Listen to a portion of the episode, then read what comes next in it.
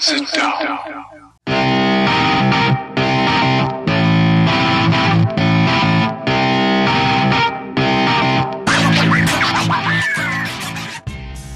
Witam wszystkich i każdego z osobna. Ja jestem Robert Kochan, a to jest Kochana NBA, najbardziej nieobiektywny podcast o najlepszej koszykarskiej lidze świata.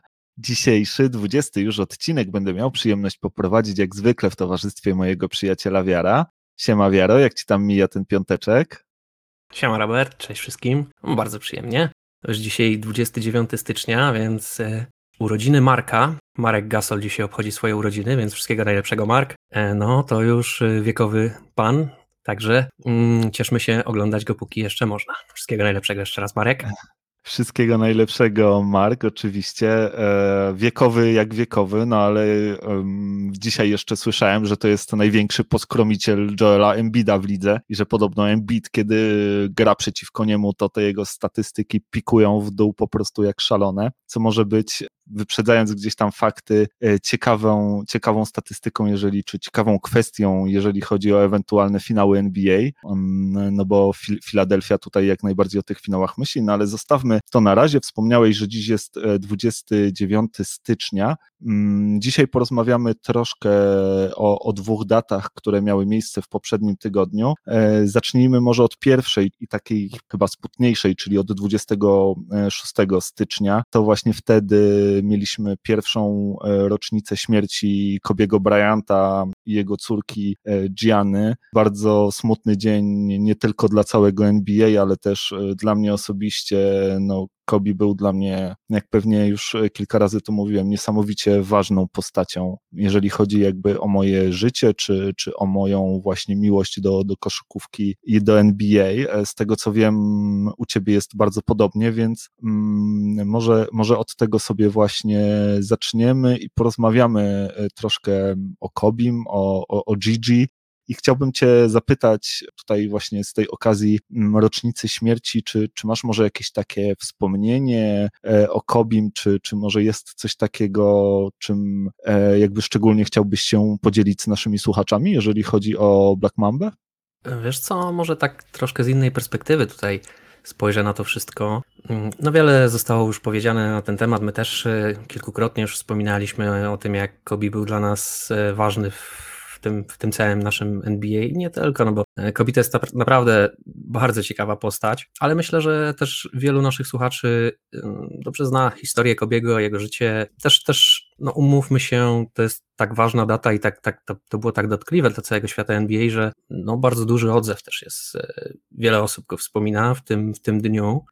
Więc ja zwrócę uwagę na to, że mnie ta cała sytuacja bardzo dotknęła e, w taki ludzki sposób. To znaczy, Kobe był pewnego rodzaju ideałem, perfekcjonistą, takim, takim gościem, który miał wszystko Miał oczywiście swoje problemy, ale, ale był takim przykładem, ile, ile można zdziałać tą, tą determinacją i wydawało się, że, że takie osoby są wręcz nietykalne, że Kobi ma wszystko pod kontrolą i nie pozwoli sobie na to, żeby go właśnie jakiś taki, taki dziwny przypadek e, spotkał. No a życie pokazuje, że jednak nikt z nas nie jest nietykalny, niezależnie od tego, do, do czego w życiu doszliśmy, e, na, na jakim etapie życia jesteśmy, więc e, naprawdę ważne jest to, żeby, żeby, żeby cieszyć się tymi ludźmi, którzy są nam bliscy, żeby, żeby doceniać to, że możemy, nie wiem, oglądać LeBrona Jamesa, tak? I czy go lubimy, czy go nie lubimy, no to nie wiem, Kevina Duranta, tak? To są, to są takie rzeczy, no uczy to pokory, tak? Uczy tego, żeby, żeby doceniać ten czas, który jest nam dany i to, że możemy to wszystko mm, oglądać, nie Uważam, że nie powinniśmy jakby zbytnio rozpamiętywać tego, co było. Wspominać oczywiście tak, jak najbardziej, nosić w sercu, ale skupiać się na tym, co jest teraz, skupiać się na tych, którzy, którzy są, e, no i czerpać, czerpać nauki z tego wszystkiego, co, co, co zostawili nam tacy wielcy, jak właśnie Kobi. No i myślę, że to, to jest taka rzecz, którą, która mnie bardzo dotknęła w tym wszystkim. Kobi naprawdę wydawał się być e, po prostu no, no nietykalny, no już w taki, w taki sposób, wypadek, taki, że tak powiem, motoryzacyjny wręcz, tak? On tym helikopterem latał przecież tam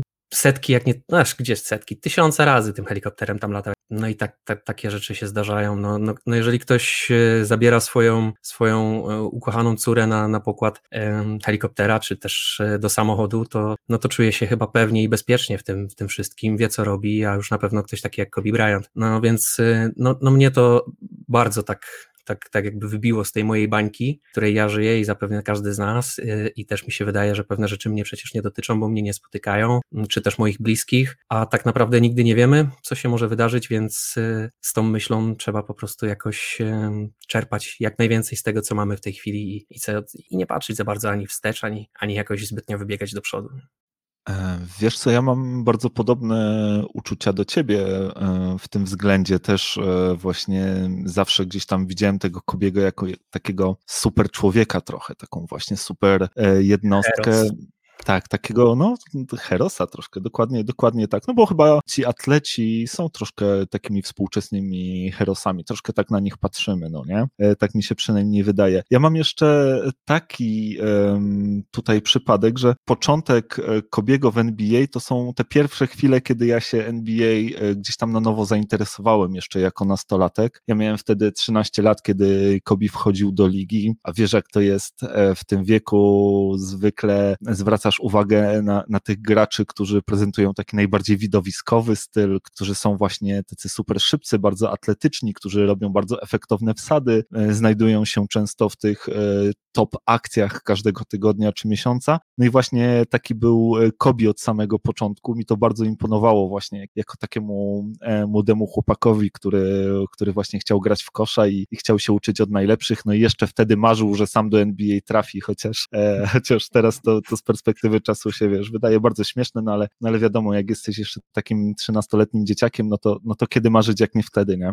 E, I, i, I właśnie pamiętam, jak, jak ten Kobi do ligi wszedł. Ja nie szczególnie nigdy za Lakersami nie przepadałem jakoś bardzo, natomiast e, Kobim właśnie w jego grze zakochałem się od samego początku. Zresztą on dawał dużo powodów, żeby, żeby tą jego grę, grę pokochać i, i to jego latanie nad obręczami. Zresztą już w drugim sezonie um, wygrał konkurs wsadu w NBA, co też gdzieś tam wtedy e, bardzo, bardzo do mnie przemawiało, więc e, ja temu Kobiemu w zasadzie od początku, od pierwszych jego chwil w NBA towarzyszyłem i gdzieś tam e, byłem z nim i fascynowałem się, się nim, jego karierą i, i tak dalej. No i to, to trwało w zasadzie do, do samego końca, aż do, aż do tego finałowego sezonu w NBA 2015-2016, e, do tego ostatniego meczu, e, w którym zdobył 60 punktów rekordowe, jak na e, ostatni mecz w NBA. Zresztą no, jego kariera pełna jest tych rekordów. Natomiast to, co teraz gdzieś tam w mojej głowie zajmuje najwięcej miejsca, kiedy, kiedy myślę o Kobim, nie wiem, czy to jest związane z tym, że, że może mniej czasu e, upłynęło, że, że z czasem e, zaczynamy się skupiać na, na innych kwestiach, natomiast mnie tutaj w głowie najbardziej siedzi ta jego kariera pokoszykarska, kiedy, kiedy o tym myślałem, wiesz, to, to, że on e, był w stanie w zasadzie zaraz po zakończeniu kariery zdobyć tego Oscara, tak, w kategorii tych filmów animowanych, krótkometrażowych za, za wiersz, który napisał Dear Basketball. Wiesz, to było dla mnie coś niesamowitego, wiesz, koszykarz, atleta, gość, który no, tak naprawdę wydawa wydawałoby się zna się tylko na tym, jak, jak e, dryblować, jak, jak rzucać i tak dalej. Nagle taki gość przechodzi, wiesz, do, do, do świata pisania scenariuszy i tak dalej i od kopa e, zdobywa Oscara okej, okay, być może ten Oscar był troszkę gdzieś tam za nazwisko, natomiast no, ja jestem wielkim fanem tej, tej animacji Dear Basketball i, i, i oglądałem już, ją już wielokrotnie, no i, no i to jest dla mnie coś, coś niesamowitego.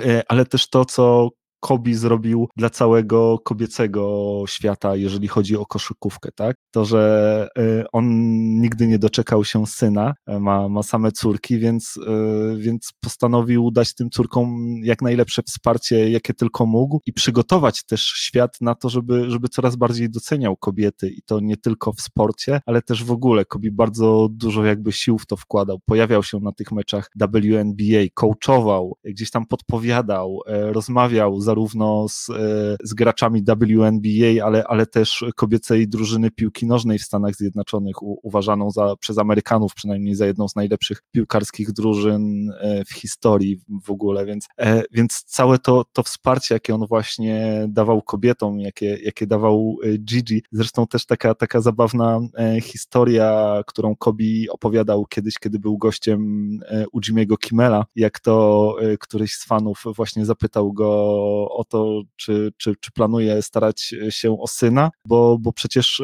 fajnie by było, żeby przyszedł ktoś, kto, kto mógłby kontynuować to jego dziedzictwo i, i ciągnąć to wszystko dalej. I wtedy Gigi tak wyskoczyła nagle z Zakobiego, mówi: Hej, hej, ja tu jestem i, i to moja działka, ja się tym zajmę. I, i, i Gigi też taka była, wiesz, jak, jak widziałem jakieś takie filmiki, ona od najmłodszych lat miała okazję stawia, stawać nawet oko w oko e, z gwiazdami e, zespołów WNBA i, i wiesz, i to co ona tam robiła, jakieś hesitation, jakieś pomfejki, naprawdę potrafiła je zrobić nieźle w konia i zdobyć punkty i wydaje mi się, że, że, że no gdyby ta, ta tragedia nie przerwała tak wcześniej życia w wieku 13 lat, to, to Gigi Bryant mogłaby zostać jednym z najlepszych kobiecych zawodników w historii tej dyscypliny sportu. I to jest też e, takie dla mnie niezwykle istotne i to jest też to, w jaki sposób e, ja przynajmniej ostatnio e, pamiętam Kobiego. To się bardzo zmieniło od tych pierwszych chwil właśnie, kiedy przyszedł do ligi, kiedy, czym byłem zafascynowany, a to, jak, jak to wygląda teraz, wiesz, ja przeszedłem tę drogę razem z Kobim, razem z nim dojrzewałem, no i teraz też tak patrząc właśnie na to wszystko, to to, to są chyba dla mnie takie, takie największe wartości no jego, jego, jego kariery, tak, czy, czy jego życia.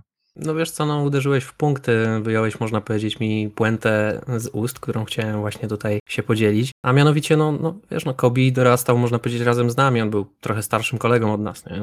E, więc no ja właśnie Kobiego, można powiedzieć, uwielbiałem też za to, że on był bardzo ludzki, on, on popełniał błędy, e, on był, ja zresztą miałem bardzo podobną miałem też historię do niego, ja też byłem e, mocno pewnym siebie takim głupkiem młodocianym, który wiedział lepiej od innych, za, zasadniczo wszystko. No I Kobi był bardzo podobny też na początku, też miał swoje problemy z tym mm, i, i, i, gdzieś tam dorastał na naszych oczach. E, no i ja razem z nim, ty zapewne bardzo podobnie. E, no i też mnie nie dziwi to, jak, jak patrzysz w tym momencie na, na tą tragedię, że taką, że taką uwagę do Gigi przywiązujesz, no sam jesteś świeżym tatą i sam masz córę, więc domyślam się, że dla ciebie to jest zupełnie inne postrzeganie całej, całej tej sytuacji. Ja akurat, jeżeli chodzi o Gigi, nie chcę tutaj się, się rozwodzić, bo uważam, że nie jeden rodzic z, z, taką tragedią niestety się gdzieś musiał mierzyć. Mm, I takie robienie mm, celebrytów z tych osób, ja, ja nie chcę jakby w tym uczestniczyć. Rozumiem bardzo twoją, twoją, twoją tutaj perspektywę też, no bo jak mówię, jesteś świeżym tatą,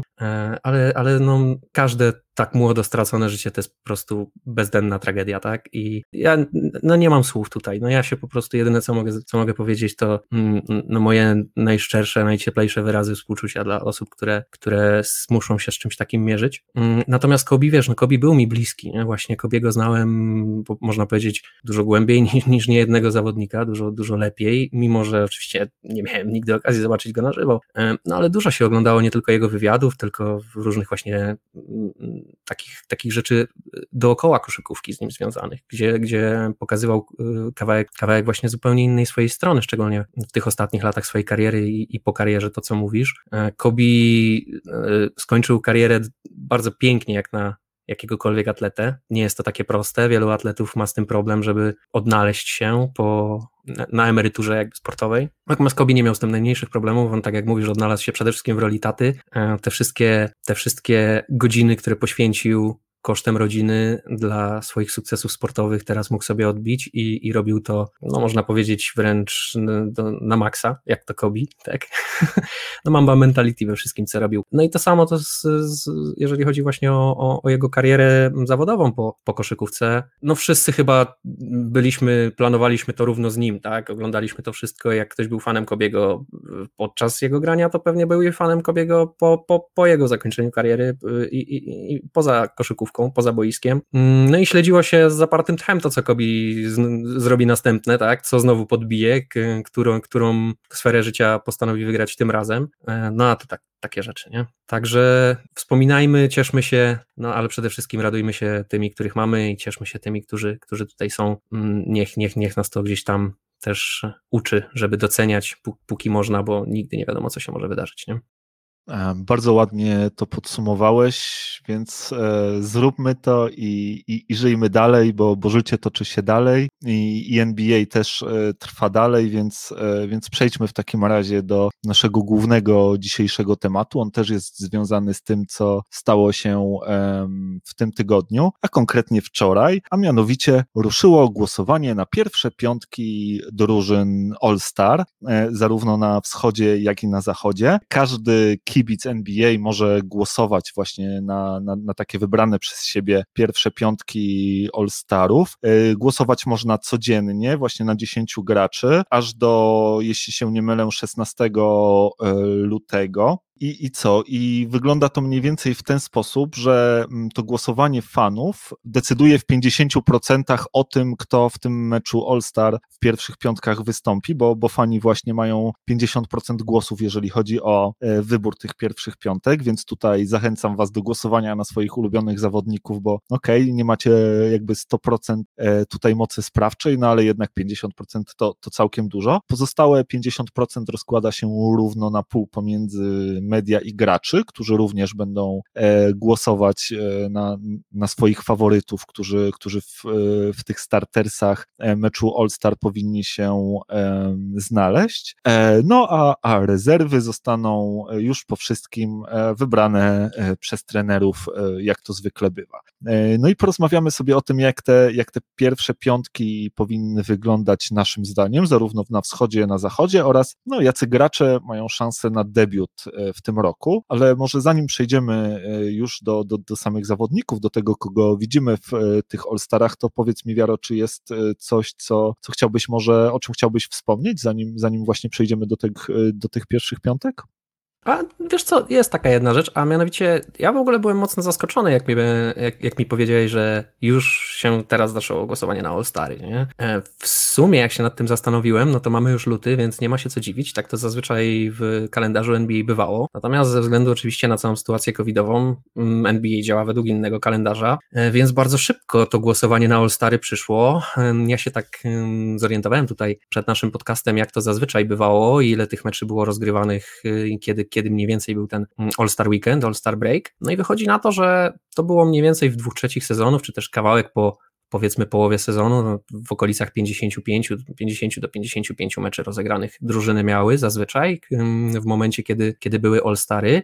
Oczywiście głosowanie zaczyna się wcześniej, więc też też to trzeba wziąć pod uwagę, że, że zawsze to, to, to głosowanie jest ciut wcześniej, więc to nie jest tam równo w połowie sezonu. No, ale tak czy inaczej, w tym roku mamy dość mało meczy, dość małą, małą tą, tą próbę, na której możemy się oprzeć, nagradzając zawodników za All-Stary w tym sezonie. Jeszcze tak naprawdę lwia część sezonu przed nami i wiele się tutaj może zmienić, także no, warto to wziąć pod uwagę. A kolejna ciekawa rzecz jest taka, że oficjalnie w tym momencie stanowisko NBA mówi o tym, że All-Stary, które miały się odbyć w Indianapolis w tym, w tym roku, nie odbędą się i zostały przeniesione na rok 2024. Aczkolwiek trzy dni temu Adrian Wojnarowski rzucił swoją bombę na Twitterze, gdzie wspomniał o tym, że e, NBA rozgląda się za tym, żeby jednak ten mecz w tym sezonie rozegrać.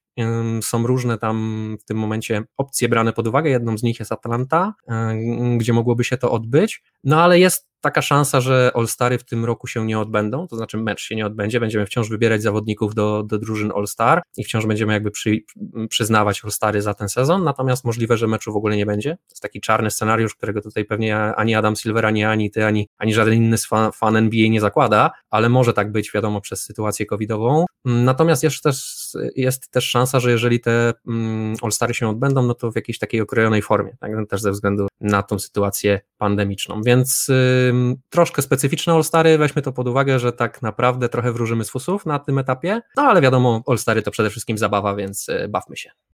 E, dokładnie tak jak to powiedziałeś. All-Stary, All-Stary to jest zabawa, natomiast no, to, o czym wspomniałeś, jest właśnie niezwykle ważne, bo NBA mocno obawia się tego, żeby e, nagle wszystkich swoich najlepszych graczy z całego kraju zebrać w jednym miejscu e, na kilka dni. Tutaj jest mowa o pięciu dniach, a następnie rozesłać. W atmosferze, ich... jeszcze w Atlancie. A, tak, no to, to, to jest też coś, o czym chciałem wspomnieć, że tutaj pewnie Lou Williams będzie cichym bohaterem e, tych All-Starów, bo on tam w Atlancie często bywa, tam jego ulubiony klub ze skrzydełkami jest. Catering co... może wystarczać, tak? E, przez co wypadł e, z Babla e, w poprzednim sezonie na, na, na chwilę, właśnie ze względu na to, że, że zdecydował się taki swój ulubiony klub w Atlancie odwiedzić, więc no nie, raczej on nie ma szans na, na, na All-Stary, to, to tylko taki żart. Natomiast no jak, jak już wspomniałem, NBA bardzo, bardzo się tego obawia, no bo rzeczywiście wystarczy, że jedna z tych gwiazd będzie zarażona koronawirusem, przywiezie, przywiezie go na ten weekend All-Star, zarazi wszystkie gwiazdy, które potem rozjadą się, rozwiozą to do, do swoich zespołów. To jest coś, o czym NBA może mocno myśli, nad czym się jakby bardzo zastanawiają. Natomiast nie wydaje mi się, żeby, że, żeby to jednak ostatecznie zdecydowało o tym, że ten, że ten weekend All-Star się nie odbędzie. Jednak tutaj w grę wchodzą ogromne pieniądze, ale też prestiż całego NBA. Ta liga pokazała, że, że jeżeli na czymś jej zależy, to potrafi to zorganizować w taki sposób, żeby było to nie tylko fajne, nie tylko profesjonalne, nie tylko atrakcyjne, ale też bezpieczne dla samych zainteresowanych. I wydaje mi się, że tutaj oni ciągle debatują, zastanawiają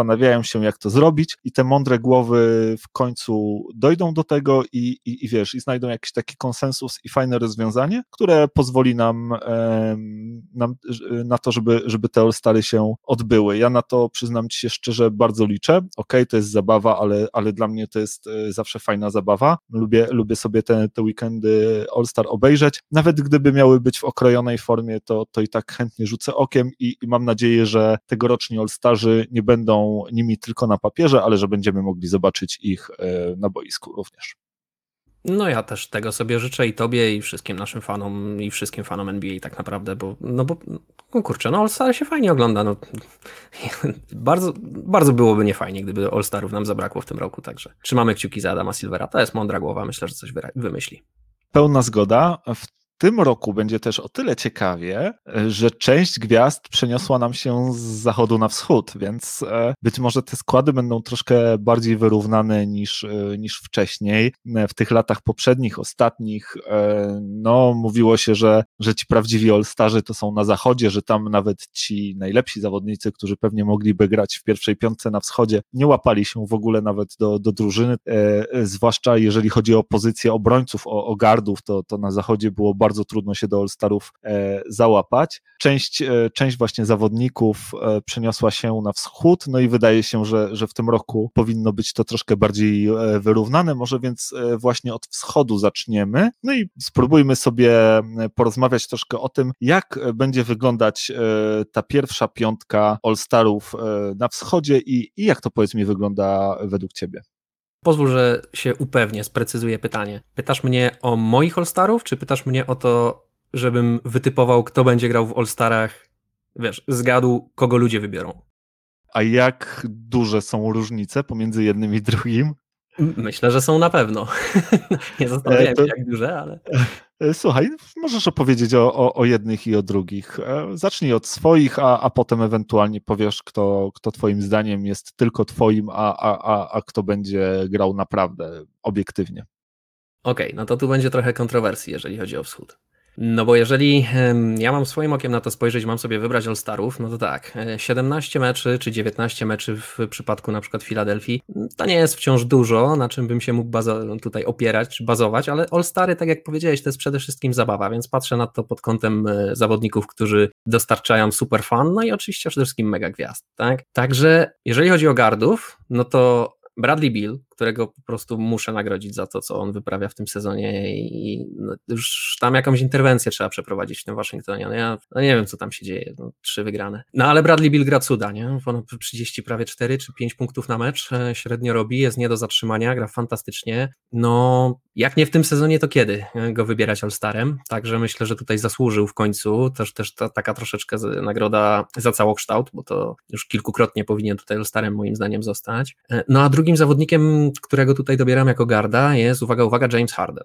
Harden jest moim zdaniem zawodnikiem, którego chętnie zobaczymy w All-Starach. To jest zawodnik, który, miałem tutaj też zagwozdkę, czy on, czy Kyrie Irving, który z nich jest bardziej widowiskowy i który tutaj jest bardziej e, zawodnikiem takim mm, do All-Starów jakby przypisanym. I powiem Ci, że długo się zastanawiałem, czy to jednak nie jest, nie jest Kyrie, no ale jednak myślę, że kurczę, All-Stary bez brodacza to by, to by było trochę dziwne. Więc jednak brodacz ponad Kyriego, tym bardziej, że mm, no jednak brodacz gra, a Kyrie grywa, to jest y, duża różnica, jakby nie było. Mm, no jeżeli chodzi o forwardów, no to tu myślę, że będzie trochę prościej. Nie, no, ja wybiorę centra, jak, jak to kiedyś bywało, bo uważam, że nie, nie powinniśmy jednak zapominać o tej pozycji i wykreślać jej całkowicie, że ona już nie istnieje w dzisiejszym NBA. Więc na pozycji centra wezmę Joela Embida, który e, no, fantastyczny sezon rozgrywa, bije się tutaj bardzo mocno z Jokiciem o miano najlepszego centra w lidze. Na drugiej pozycji będzie Dominator Janis, który gra słabszy swój sezon, czyli 30-12-6, a mm, na ostatnim e, forwardzie Kevin Durant. To myślę, że akurat tutaj o forwardów to chyba nie ma, myślę, że to też jakby fani też będą w ten sposób na to patrzeć. Myślę, że to są chyba trzy największe gwiazdy też na wschodzie w tym momencie, więc tak bym to widział. E, co myślisz? E, no słuchaj, no w zasadzie niemalże perfekcyjnie się pokrywamy. Ja nie wiem, czemu ty, ty mówisz, e, że to takie twoje bardzo subiektywne wybory, i bo nie wydaje mi się, żeby ta pierwsza piątka miała, miała się różnić. Ja mam jedną tylko różnicę, ale taką, o której wspomniałeś. Ja mam Kyriego Irvinga zamiast Jamesa Hardena w tym pierwszym składzie. Uważam, że Harden nie ominie All-Starów, że on zagra, po prostu nie, nie, nie zagra w pierwszej piątce. Póki co, jak patrzyłem, ja wiesz, ja tutaj, kiedy wybierałem swoje typy, patrzyłem głównie na statystyki, tak, na, na, na grę, na statystyki i Kyrie jednak robi te statystyki e, troszkę lepsze, więc e, ja mam właśnie na, na point guardzie tutaj Kyriego, on robi chyba swoje rekordowe 28 punktów na mecz, e, w fantastycznej formie jest, jeżeli tylko gra. Na shooting guardzie tak samo jak ty mam Bradley No jak ktoś robi 35,5 punktu na mecz, e, no to nawet jak jest e, zawodnikiem ostatniej drużyny w NBA, no to trzeba go jakoś uhonorować. To absolutnie nie jest jego wina, że, że Wizards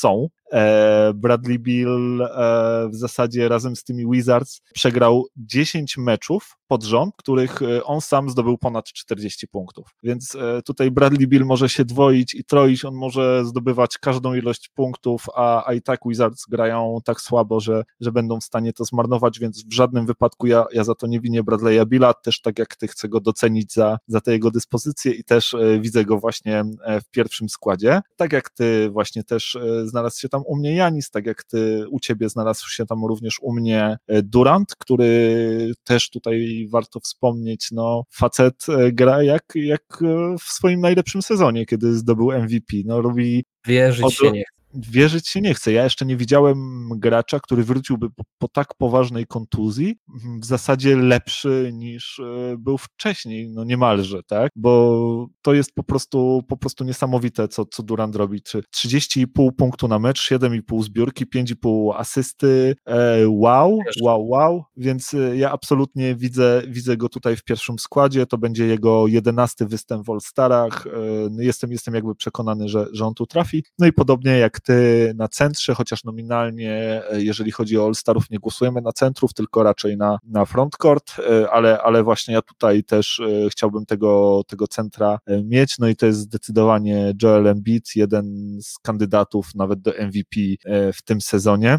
Zresztą zabawne, że, że, że tutaj jeżeli chodzi o takich głównych faworytów, przynajmniej na tym początku sezonu do, do tytułu MVP, to, to, ma, to mamy tutaj jakby rywalizację dwóch centrów, jednego ze wschodu, jednego z zachodu. Coś takiego E, wcześniej nie miało miejsca, więc e, no jakby ja absolutnie tutaj się e, z tą pierwszą twoją piątką zgadzam. Ja bym właśnie tylko bardziej tutaj przesunął akcent na Kairiego zamiast na, na Hardena. Moim zdaniem Kairi robi te statystyki jednak odrobinę lepsze, robi troszkę mniej asyst, ale, ale, ale więcej punktów, więc no ale, ale to wiesz, tutaj jakby nie ma, nie ma złego wyboru, tak? Mm, powiedz mi, co twoim zdaniem jakby obiektywnie zmieni się w stosunku do tego, co, co, co ty powiedziałeś, co do tych twoich subiektywnych wyborów. A no właśnie chciałem, chciałem ci zwrócić na to uwagę, nie? Bo słuchaj, jakbyśmy mieli na to obiektywnie spojrzeć, to moim zdaniem ani Kyrie, ani Harden na te All-Stary nie zasłużyli. Bo no, no, wytłumacz mi, dlaczego oni zasłużyli na to bardziej niż Jalen Brown na przykład. Ani Kyrie nie gra w, we wszystkich meczach,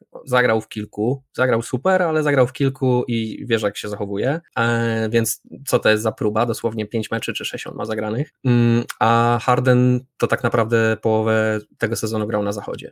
Więc wiesz, no to jest takie trochę naciągane dla mnie, biorąc pod uwagę, jak ten sezon wygląda, jak na przykład gra Jalen Brown, którego wiesz, że nie jestem fanem. Wiesz, że gościa niespecjalnie lubię i nie dowierzam w to, że on będzie taki super, a tu się okazuje, że chyba będzie. No, gra fantastyczny sezon gość. Nie? Więc jakby się głębiej nad tym zastanowić, to pewnie na wschodzie byśmy znaleźli jeszcze kilka osób, które bardziej na to zasługują niż, niż Harden i Kyrie. Dlatego mi się wydaje, że to jest takie mało obiektywne. To jest, wiesz, to jest moje patrzenie na to, że to jest All-Star Game i mamy się dobrze bawić i ma to fajnie wyglądać na boisku? Ale jakbym miał przyznawać właśnie to jako taką nagrodę za ten sezon w pewien sposób, który fakt faktem jest krótki i, i póki co, ale to myślę, że bym jednak obstawiał choćby Jalena Browna tutaj na tej pozycji. To to wygląda troszkę tak, jakbyś ty wcześniej podał obiektywnie predykcje, a teraz jakby mówił o swoich e, subiektywnych. Ja się zgodzę jakby z tobą, że Jalen Brown zagrał fantastyczny sezon, natomiast no Jalen Brown nie jest i jeszcze chyba długo, długo nie będzie aż tak popularnym graczem jak Kyrie Irving, a że fani mają tutaj 50% głosów, to ja myślę, że, że Kyrie Irving zdeklasuje e, Jalena Browna, jeżeli chodzi przynajmniej o te tak. głosy fanów, a, a to nie jest też tak, że, że Jalen gra lepiej niż Kyrie w tym sezonie. Tak naprawdę notuje od niego tylko więcej zbiórek i to wcale ale nie gra. aż tak dużo. No ale wiesz, no Kyrie ile nie zagrał? Trzech meczów? Czterech?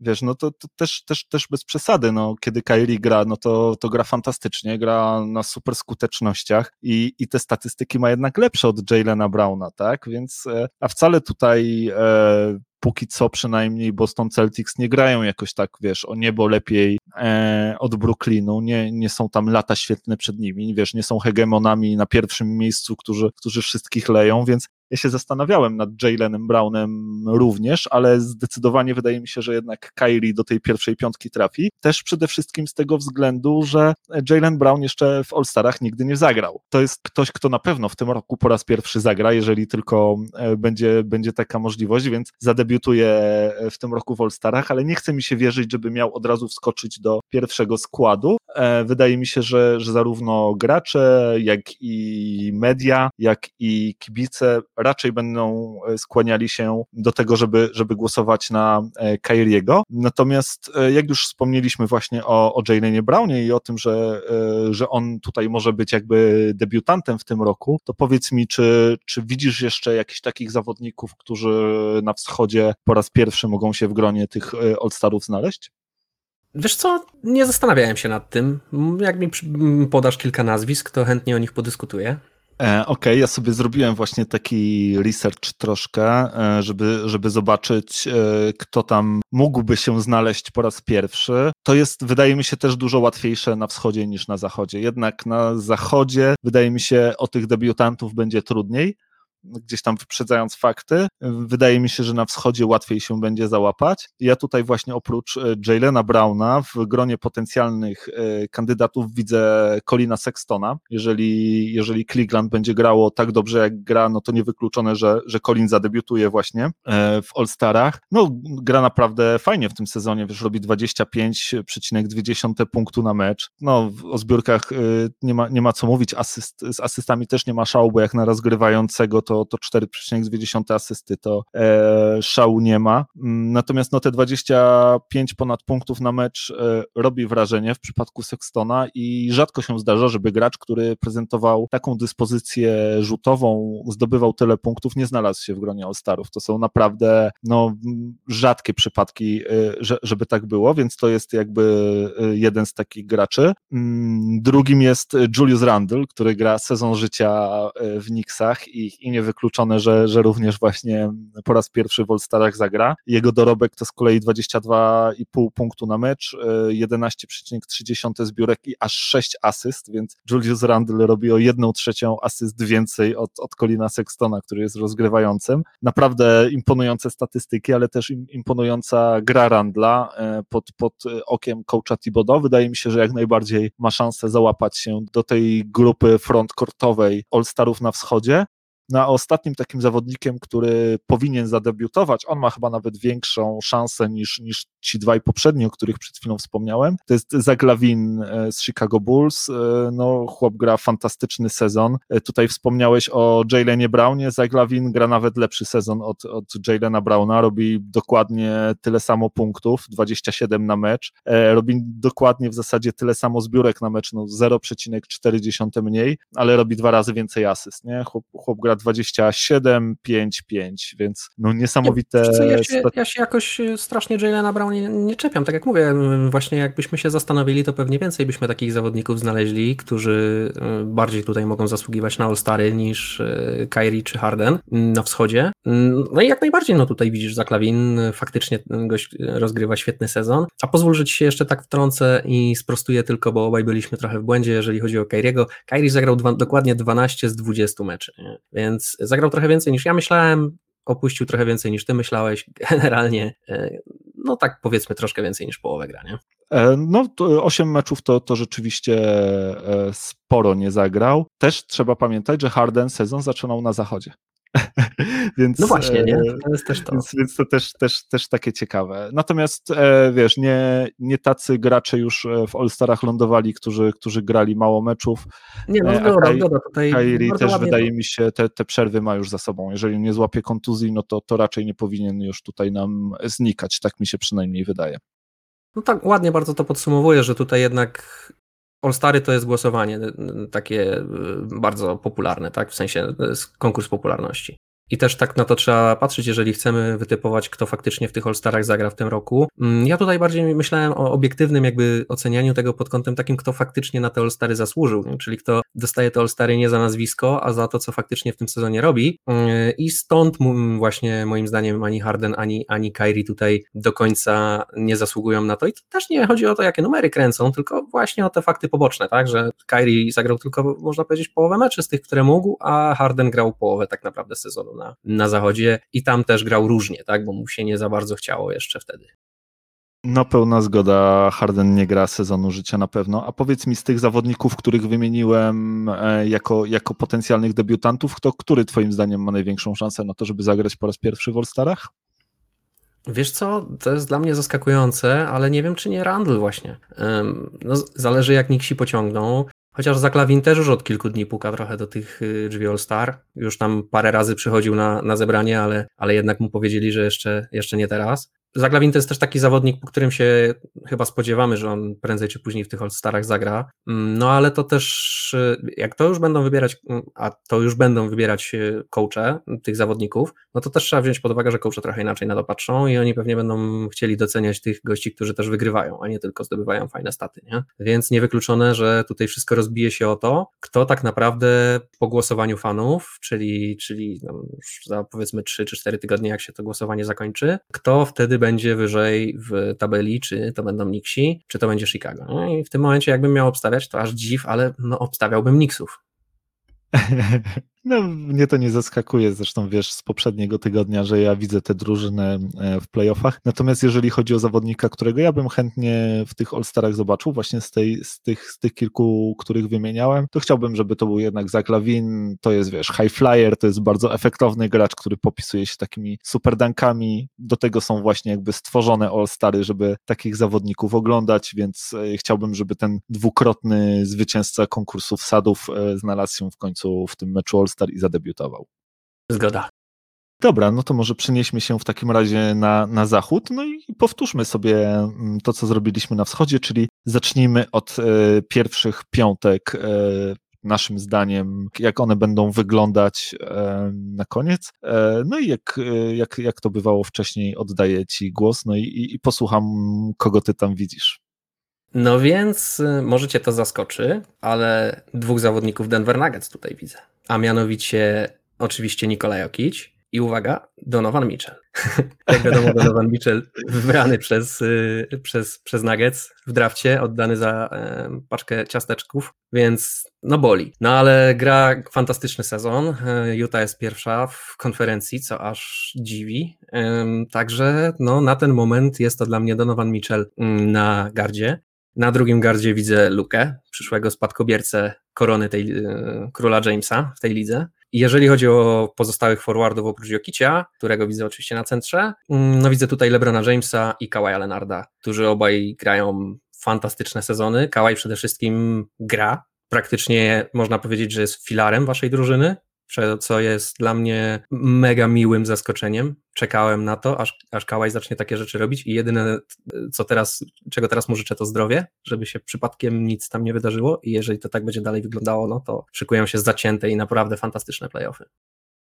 E, ojej, no powiem Ci, że znowu wielkich różnic między nami nie mam e, w tych predykcjach all-starowych. E, ja podobnie jak Ty, wydaje mi się, że tutaj na centrze zagra Nikola Jokic. Tak jak już wspomniałem, Jokic gra MVP level season, tak? Gra, gra na poziomie, który, który właśnie no, pozwala, pozwala myśleć o tym, że, że, że być może Jokic e, zostanie MVP. Prawie, że średnia triple-double, gdzieś tam mu asyst tylko brakuje. E, na power forwardzie widzę tak jak ty LeBrona Jamesa. Na shooting guardzie Lukę Doncicia. E, różnice mamy, jeżeli chodzi o, to okej, okay, nie o rozgrywającego, bo u ciebie pewnie Luka jest e, rozgrywającym. E, różnice mamy w drugiej pozycji, jeżeli chodzi o obrońców. Ty tam dałeś Donawana Michela. Ja jednak uważam, że są troszkę lepsi zawodnicy od niego, którzy, którzy raczej w tej pierwszej piątce się znajdą. Donawan Mitchell jest świetnym zawodnikiem, jakby nie chcę mu niczego odejmować. Natomiast no, wydaje mi się, że, że będą zawodnicy to po pierwsze, a, a, po drugie, no nie jest tak popularny jak, jak ewentualna konkurencja. Ja tutaj na, na Point Guardzie mam Stefa Kerego, który no, dwoi się i troi, żeby, żeby to Golden State e, dowieść do playoffów w tym sezonie. E, tak patrząc na, na statystyki też, to, to, to jednak te, te staty e, Kerego wyglądają no, lepiej niż, niż staty Donawana Michela i to w każdej kategorii, bo z tego co... Ale co, co weź też pod uwagę, że Mitchell gra w drużynie, w której dzieli się piłką, a Kerry gra w drużynie sam. Okej, okay, zgadza się, natomiast e, jednak obydwaj są pierwszą opcją w ataku swojego zespołu, tak? Okej, okay, być może rzeczywiście e, Kerry ma, ma więcej tych okazji rzutowych, natomiast no, te statystyki robi, robi lepsze, bo zdobywa no, ponad 4 punkty więcej na mecz, 4-4,5 punkta więcej na mecz. E, Donovan Mitchell 23,4 punktu, Stephen Curry 27,7, czyli prawie 28 punktów na mecz, robi też więcej asyst i, i więcej zbiórek. Dla mnie tutaj jakbym głównym, no, ja się zastanawiałem, czy ten Kerry powinien się... literek L, nie? też się, też się zastanawiałem, tak zgadza się, no, e, Golden State e, gra troszkę gorzej, natomiast no, All-Stary nie są, a przynajmniej te pierwsze piątki, żeby nagradzać, wiesz, za statystyki zespołowe, bardziej za, za indywidualne, przynajmniej moim zdaniem, dlatego ja bym tutaj jednak raczej Ale... widział Kerego, też wydaje mi się, że, e, że zarówno media, jak i gracze, jak i kibice będą, będą częściej jednak głosować na, na Stefa Kerego. Dla mnie tutaj jego takim największym kandydatem do gry w tej pierwszej piątce, czy, czy kontrkandydatem e, jest jednak Damian Dillard, który robi no 29 punktów na mecz, więc y, nawet jeszcze więcej niż, e, niż Steph Curry robi troszkę mniej zbiórek, troszkę więcej asyst, e, natomiast wydaje mi się, że, że jednak ostatecznie e, Kerry wyląduje. Zastanawiałem się też nad Michelem, żeby nie było, brałem go bardzo poważnie pod uwagę, natomiast e, nie wydaje mi się, żeby w głosowaniu właśnie zarówno wśród kibiców, jak i wśród graczy, jak i wśród mediów Donovan Mitchell wyprzedził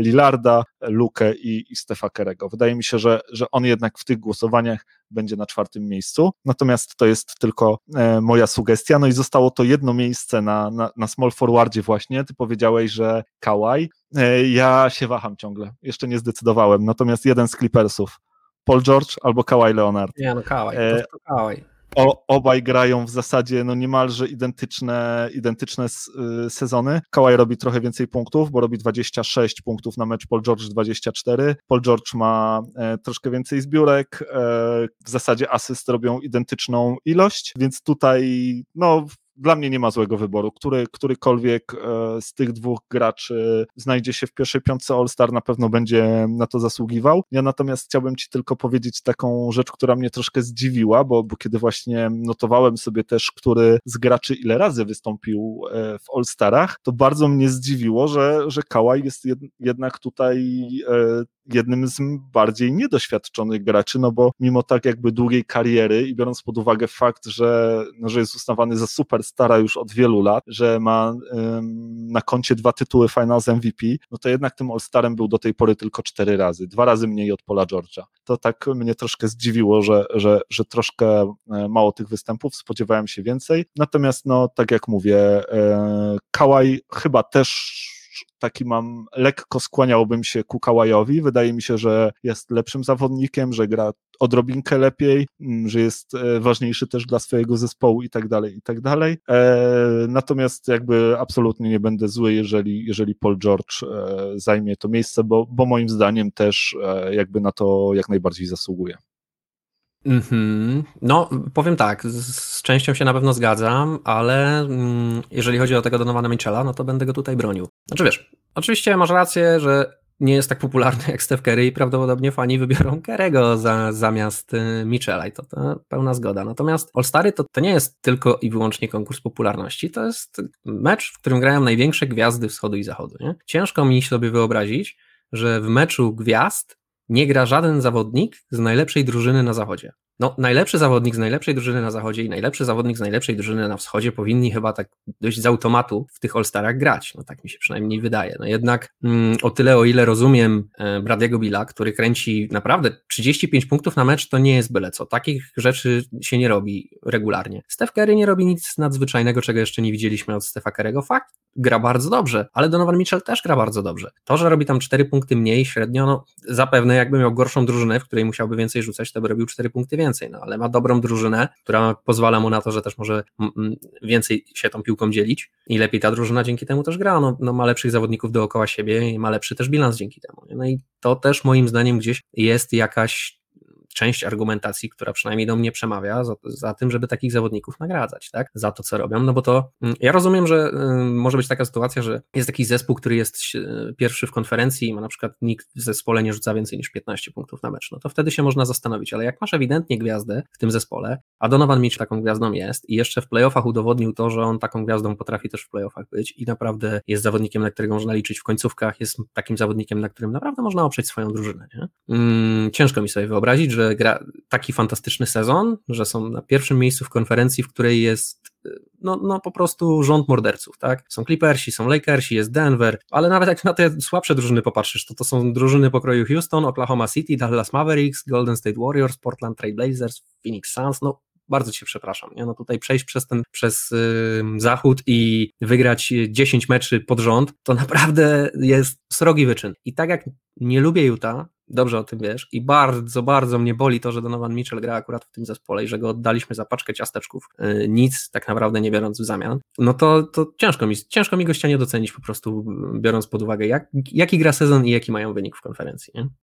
Ale ja absolutnie tutaj nie chciałbym nie doceniać Donawana Michela, bo tak jak wspomniałem, on gra fantastyczny sezon i moim zdaniem absolutnie zasługuje na grę w All-Starach i na pewno w tych All-Starach się znajdzie. Przynajmniej ja jestem takiego zdania. Po prostu wydaje mi się, że raczej nie załapie się do pierwszej piątki i też chciałbym ciebie tutaj zapytać, jakbyś miał mi tak z ręką na sercu powiedzieć, jakby abstrahując od swoich sympatii tego, którego zawodnika lubisz, mm, to, to gdybyś miał wybrać e, zawodnika najlepszego do swojego zespołu e, z trójki Lillard, Curry, Mitchell, to naprawdę sięgnąłbyś po Mitchella?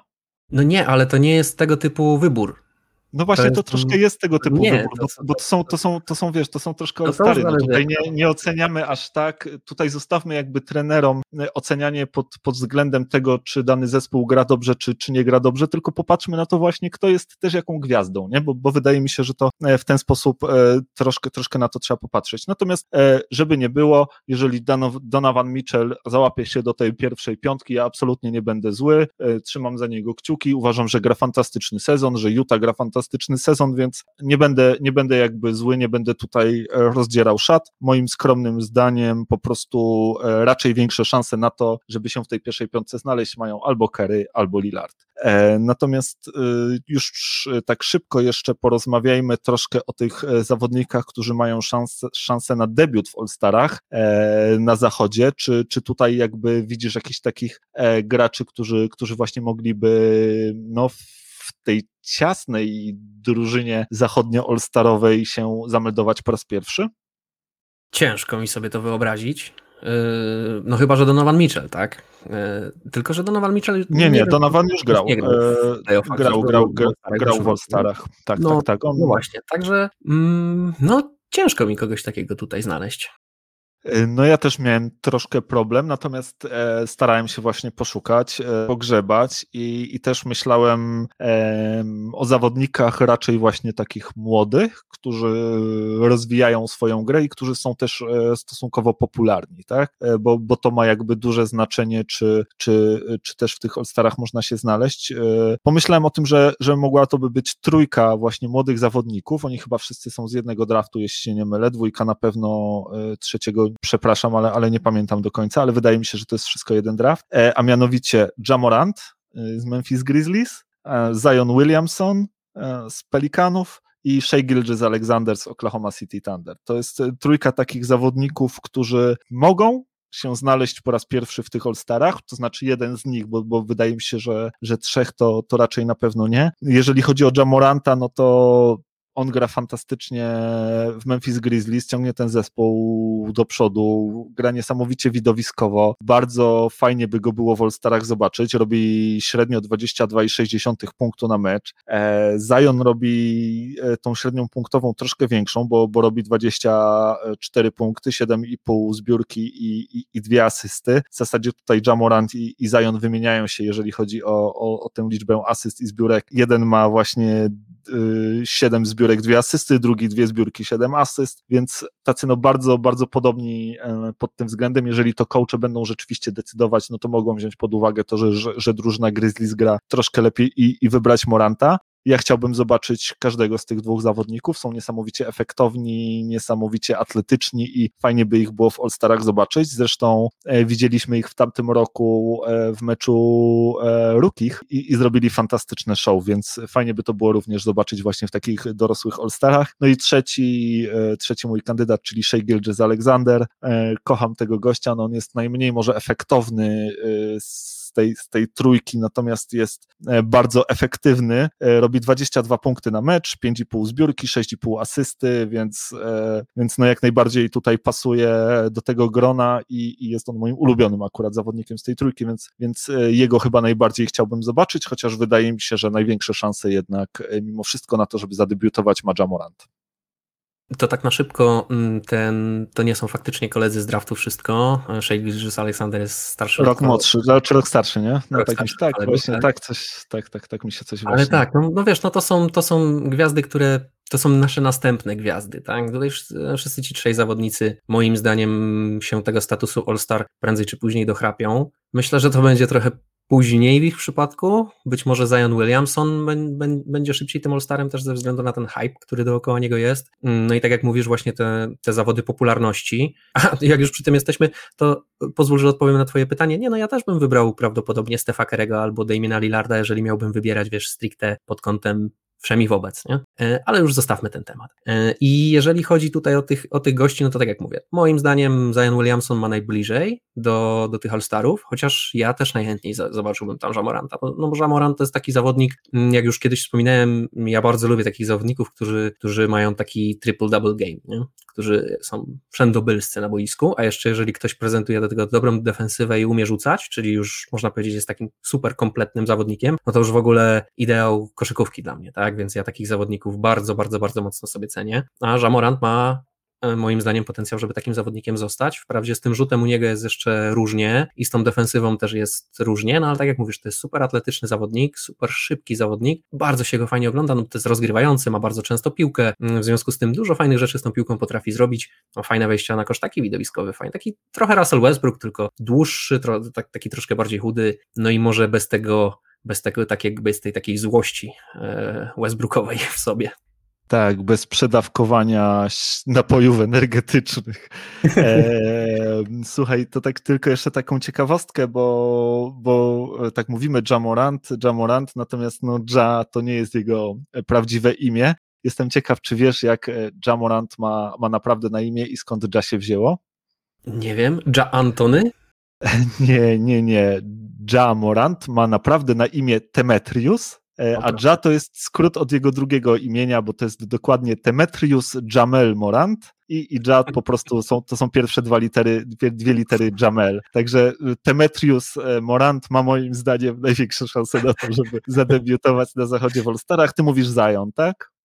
Wiesz co, w tym sezonie ciężko powiedzieć, naprawdę ciężko mi wybrać, ale myślę, że Zionowi jest najbliżej, no bo jednak to jest super, super, super hypowany zawodnik, nie? więc e, chyba najbliżej. Chociaż jak to coacha będą decydować, no to tak jak mówisz, Morant też ma duże szanse. Ja tutaj nie mam też żadnego problemu z tym twoim wyborem, jeżeli, jeżeli Zion się tam znajdzie jako, jako ten debiutant e, po raz pierwszy w All-Starach, też będę bardzo zadowolony. Oglądać tego zawodnika to jest ogromna radość. To, z jaką on po prostu siłą i energią pakuje te piłki do kosza, to ja tam myślę, że, że, że na All-Starach może pęk, pęknąć obręcz, jak się. No, e, jak się, to jest fantastyczne. Jak się, jak, jak się postara, więc dla mnie to jest, niezależnie który z tych trzech zawodników, których wymieniłem, zadebiutuje, to jest dla mnie win-win situation. Nie?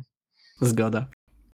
Dobrze, no to słuchaj, dziękuję Ci bardzo za, za, za, ten odcinek, że, że razem ze mną go poprowadziłeś i dziękujemy Wam, że byliście z nami e, do samego końca. Bardzo jesteśmy ciekawi, kto Waszym zdaniem znajdzie się w tych pierwszych piątkach All-Starów na wschodzie i, i zachodzie, kto zadebiutuje i zagra po raz pierwszy. Dajcie nam znać, co myślicie, piszcie do nas na kontakt małpka.kochana.nba.pl albo, albo walcie od razu e, prosto na Facebooku, tam też na Was czekamy. No i, i, i dawajcie nam znać również w każdej innej sprawie, jeżeli macie jakiś temat, temat, o którym chcielibyście, żebyśmy porozmawiali, to też śmiało do nas piszcie, a my właśnie raz jeszcze dziękujemy Wam, że byliście z nami podczas tego 20 odcinka, a jeżeli byliście z nami od samego początku i, i, i pierwszych chwil naszego podcastu, to jest nam tym bardziej miło, zwłaszcza, że ten 20 odcinek to dla nas taka kolejna troszkę okrągła liczba i, i, i fajnie, że to wszystko rozwija się i idzie do przodu. Więc raz jeszcze dziękujemy, że, że byliście z nami, no i zapraszamy Was na e, kolejny 21 odcinek, który będzie już za tydzień, a tymczasem żegnamy się z Wami ciepło ciepło, życzymy Wam e, dużo zdrowia i do usłyszenia. Nic dodać, nic ująć. Trzymajcie się ciepło. Do zobaczenia.